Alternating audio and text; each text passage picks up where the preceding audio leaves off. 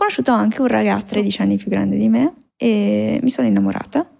Ed è stato uno di quegli amori possessivi, fatto di atteggiamenti di presenza-assenza, di continui tradimenti che io accettavo. Lui mi aveva portato totalmente al di fuori dalla mia famiglia, da mia nonna, dalle mie amicizie e io cercavo di essere accondiscendente verso ogni sua scelta perché pensavo fosse l'unico modo per meritarmi amore. Non c'era per nulla amore, lui non faceva altro che farmi sentire una scema. Soprattutto nel momento in cui stavo facendo la modella, lui mi diceva: Ma ma sai che c'hai un po' le ginocchia grosse? Ti dici, faccio schifo. Io dicevo, lui va con altre donne perché io non sono abbastanza. Come facevi a sapere dei tradimenti? Me le diceva lui.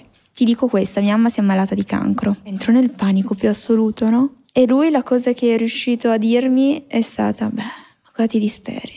Se vive, vive, se muore, muore.